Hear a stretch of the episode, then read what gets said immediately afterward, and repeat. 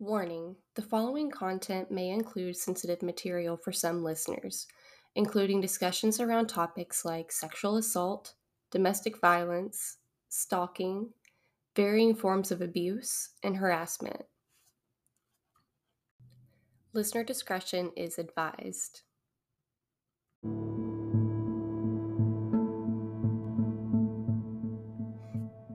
Southern Arkansas University's motto is that their university feels like home. But unless that home is mentally, verbally, sexually, and financially abusive, then their motto is nothing but a lie. Here on this podcast, we are going to examine why. I'm your host, Astrid, a former Southern Arkansas University student, and this is It Feels Like Home.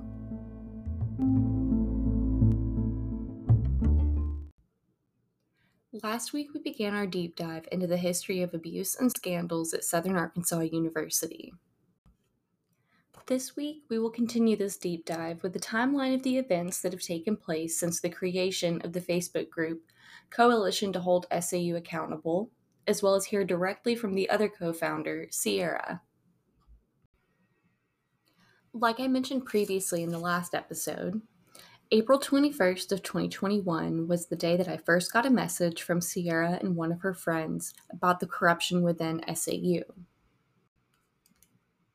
And this Facebook message is really what got the ball rolling on the entire coalition. On April 27th of 2021, Sierra released her petition publicly, which was mainly calling for changes to Southern Arkansas University's Title IX policies. On May 4th of 2021, I released my petition publicly. Throughout the months of April and May, Sierra and I both heard from multiple people that were still current students on campus at the time that a campus wide conversation about both the petitions was quickly spreading. On May 12th of 2021, the creation of the Facebook group titled Coalition to Hold SAU Accountable was created. As the Facebook group began to grow, and both of the petitions gained well over 100 signatures, we also encouraged our members to reach out to various faculty within SAU, to Dr. Trey Berry, who's the president of SAU, and to comment on all of SAU's social media posts, including on their Twitter, Facebook, and Instagram. Throughout the month of May, as well as early June, SAU made sure to be hyper vigilant to take down any comments relating to the petitions or anything negative about SAU very quickly from their Twitter, Instagram, and Facebook pages. And then on June 8th of 2021, SAU totally removed the ability to leave a rating or review on both their Facebook page and their official website. Keep in mind that while they were doing all of this um, online and on their social media pages, they were still refusing to respond to anybody that had reached out to them. On June 9th of 2021, SAU totally removed the ability to leave comments on their Instagram page. That same day, Sierra and I both reached out to contact SAU's Board of Trustees. And then finally, after months of phone calls, emails, and asking everybody within our Facebook group and both outside of it to join in on our fight against SAU, Dr. Trey Berry finally brought it upon himself to email us back. Well, he didn't email me back, but he emailed Sierra back. The following is Dr. Berry's response. His email starts Sierra, I remember you very well, and you are very special to our family. During your time at SAU, I do recall one issue you shared, and I remember helping you with that incident. It is the only time I recall hearing you had any personal concerns. Please know that we all take the care of our students seriously, but compliance with FERPA requirements prohibits me from commenting on individual student situations. Any student who reports inappropriate conduct by peers, faculty, staff, or any other member of our campus community is supported and the concerns are addressed according to SAU policy and state and federal laws. If you have evidence that is criminal in nature concerning you personally, I strongly encourage you to reach out to the police department either here or in your hometown. Sierra, I have been truly disturbed by the social media posts. I always want to hear from students, but social media is not the appropriate forum to handle such delicate personal matters. I welcome you to come to campus and sit down with me and members of my staff to share your concerns. Sincerely, Trey Berry. There's a lot of irony to unpack in this email, but let's first just start with the claim that anybody who reports any sort of incident or concerning situation is supported.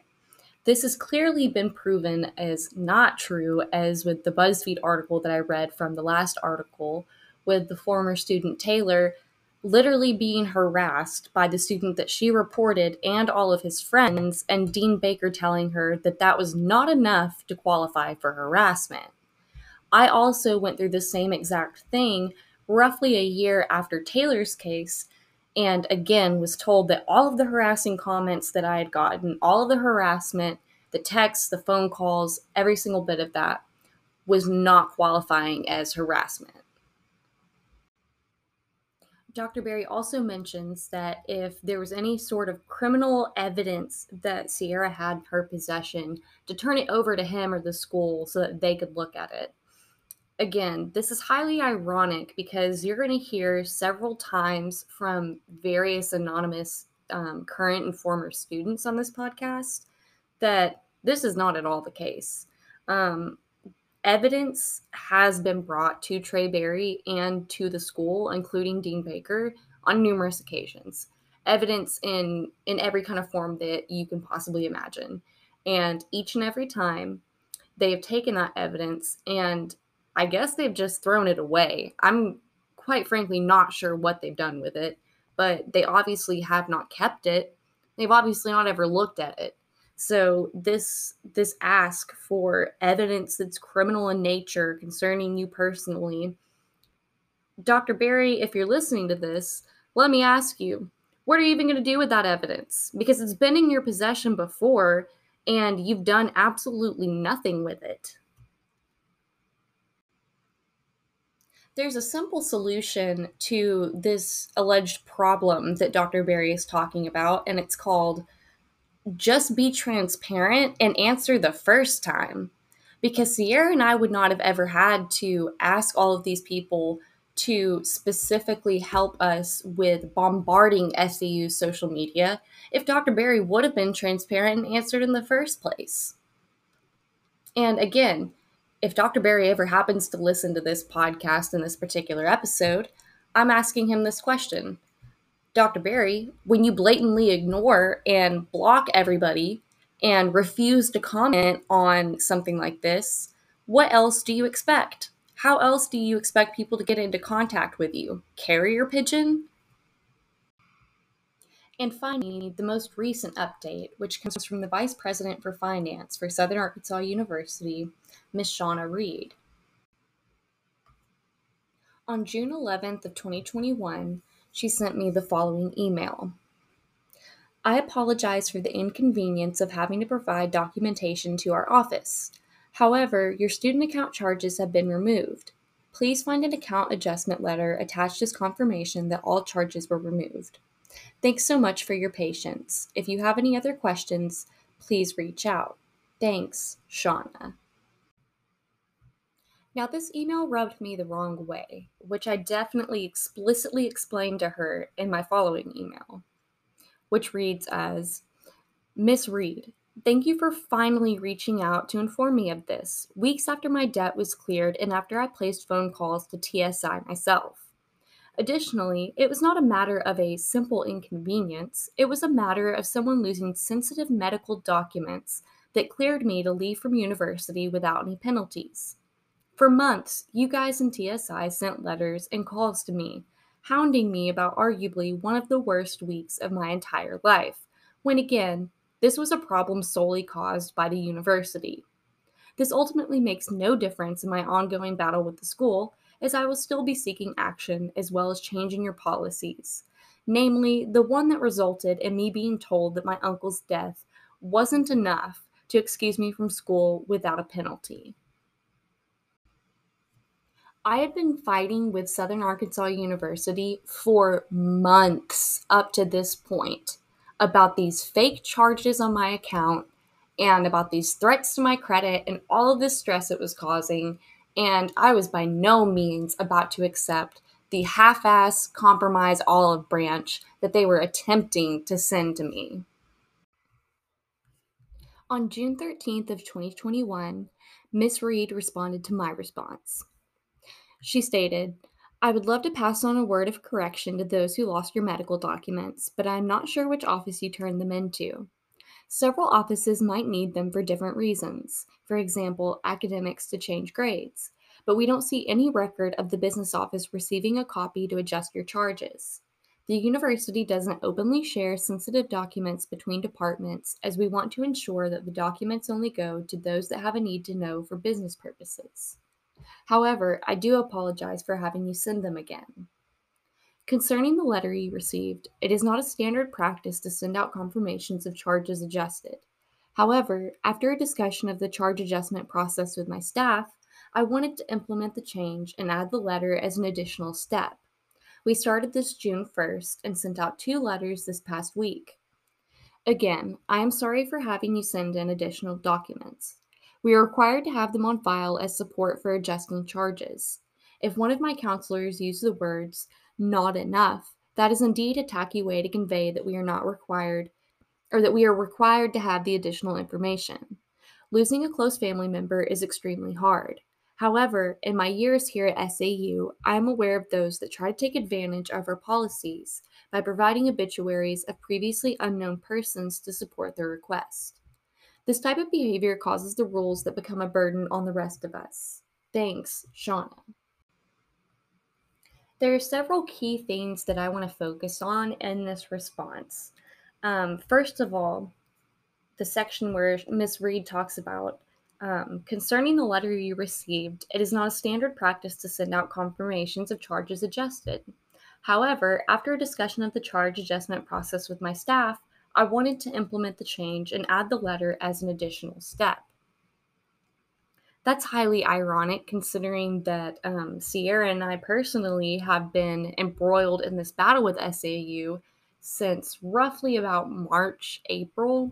And I personally have been fighting tooth and nail with SAU on this and about their response to this and their policies surrounding this um, since I believe October of 2020. That's the earliest instance I can remember of placing a phone call to them after receiving a letter, although I'm almost positive I had several letters um, before that that I at first ignored. I don't believe for a second that anybody that is employed by SAU took it upon themselves of their own volition to create this policy change. I 100% believe that this policy change is a result of the coalition to hold SAU accountable, and that is who the responsibility uh, solely belongs to, is all of us. It's proof of the saying, the squeaky wheel gets the grease.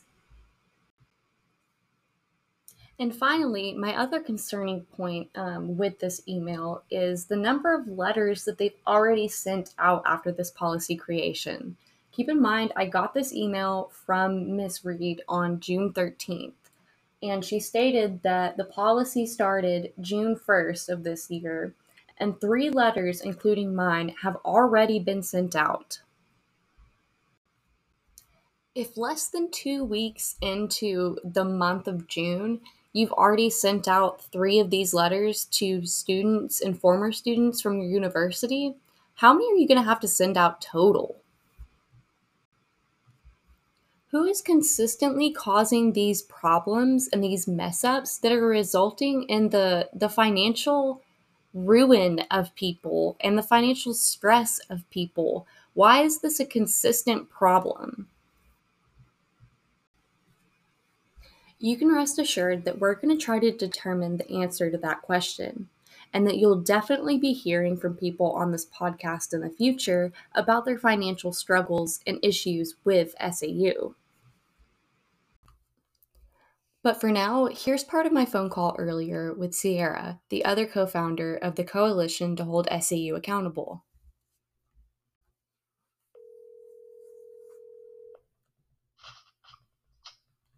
Hello. Hey, it's Astrid. Hi. How are you? I'm good. How are you? Pretty good.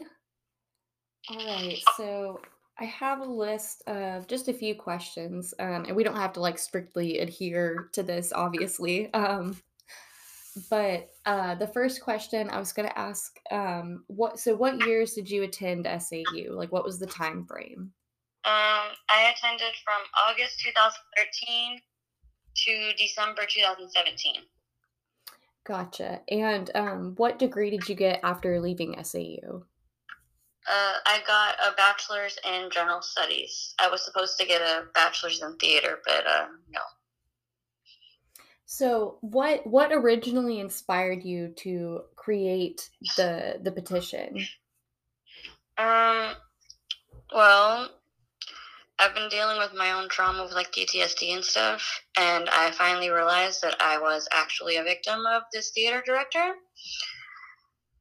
And so I was like, if I'm a victim, there are probably others out there that were the same kind of victim as I was. So I posted my stuff on my Facebook, and then when I got a bunch of stories, and I was like, okay, it's time to do something. So I made a petition. Right. And so what what were some of the most common um, experiences or things that you saw? Like what were a lot of people talking about at first?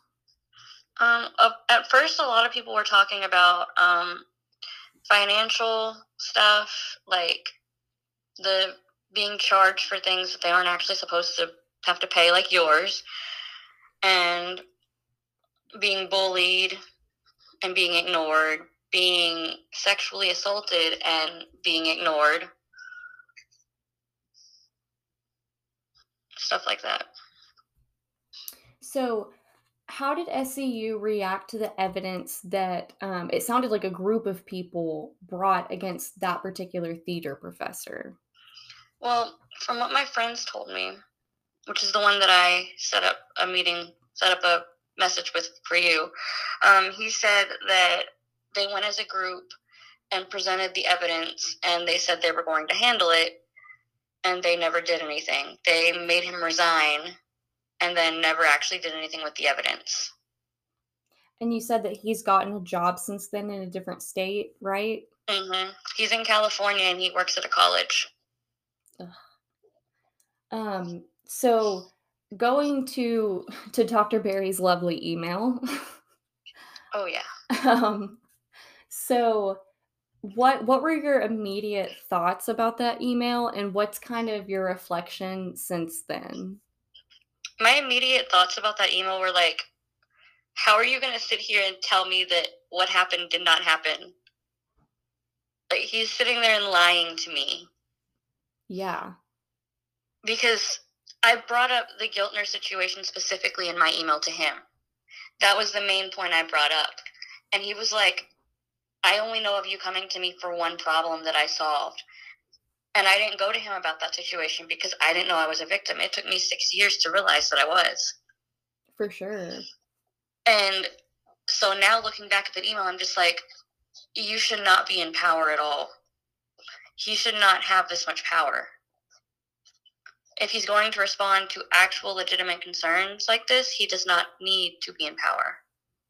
Yeah, especially with the way that he's just kind of like blatantly ignored everybody. Mm-hmm. And he was like, "You can come talk to me." No, that meeting is a threat. That meeting is a um, it's a trap. Yeah. What's your overall impression that you've gotten from SAU and from various faculty like Dr. Berry um, and other members on the Title IX board? Um, from Dr. Berry and most of the faculty, I've gotten not a lot of good things. There are a few good ones left on campus, and I appreciate them and I love them.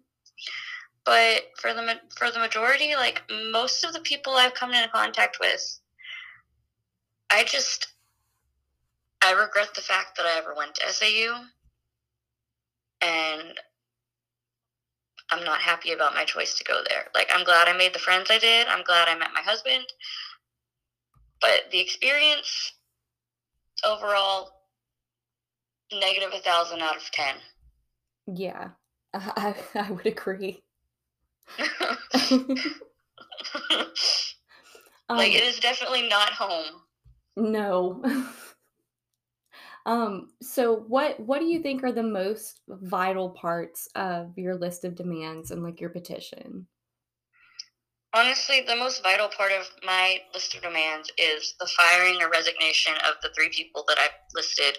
I think it was Dr. Berry, Dr. Wilson, and Dean Baker because Dr. Berry blatantly lied to us about the Giltner situation, which means he's done more than just that. Dr. Wilson is head of Title IX, and nothing gets done under her. And Dean Baker doesn't do anything. Yeah, pretty much.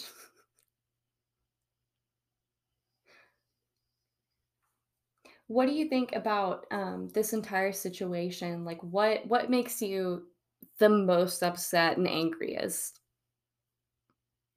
Um, the what makes me the most upset and angry is the fact that all of these bad things happened at a place that we're supposed to feel safe and feel like home, but we go there and we expect so much and we get so little in return. Absolutely. Like we, we pay all this money and most of us end up with like anxiety disorders or other mental health issues or other problems because of stuff that happens on campus. Yeah. Is there anything else that you want to um, kind of like make a statement about or include in this episode? Honestly, I just I hope that if any incoming freshmen are listening to it, they change their mind about going because it's not a good place. Yeah, and that's definitely what concerned me the most. Like seeing their their recent, you know, be a mule rider pictures is like mm-hmm. all of these innocent people that that don't know that they're preying on. Like these are innocent people that are about to get really messed up. Yeah. And then the fact that they turned off all their comments on Instagram and everything so we can't comment and shut down their reviews on Facebook. Doing literally everything to avoid taking accountability. It made me laugh so hard. Like I woke up and I, I said to my husband, Oh my god, look at this. They took down the review section. I couldn't believe it at first. Me neither. That's why I sent it to you in chat. I was like, "Go check this. See if see if maybe I'm blocked or something." but no, they really did.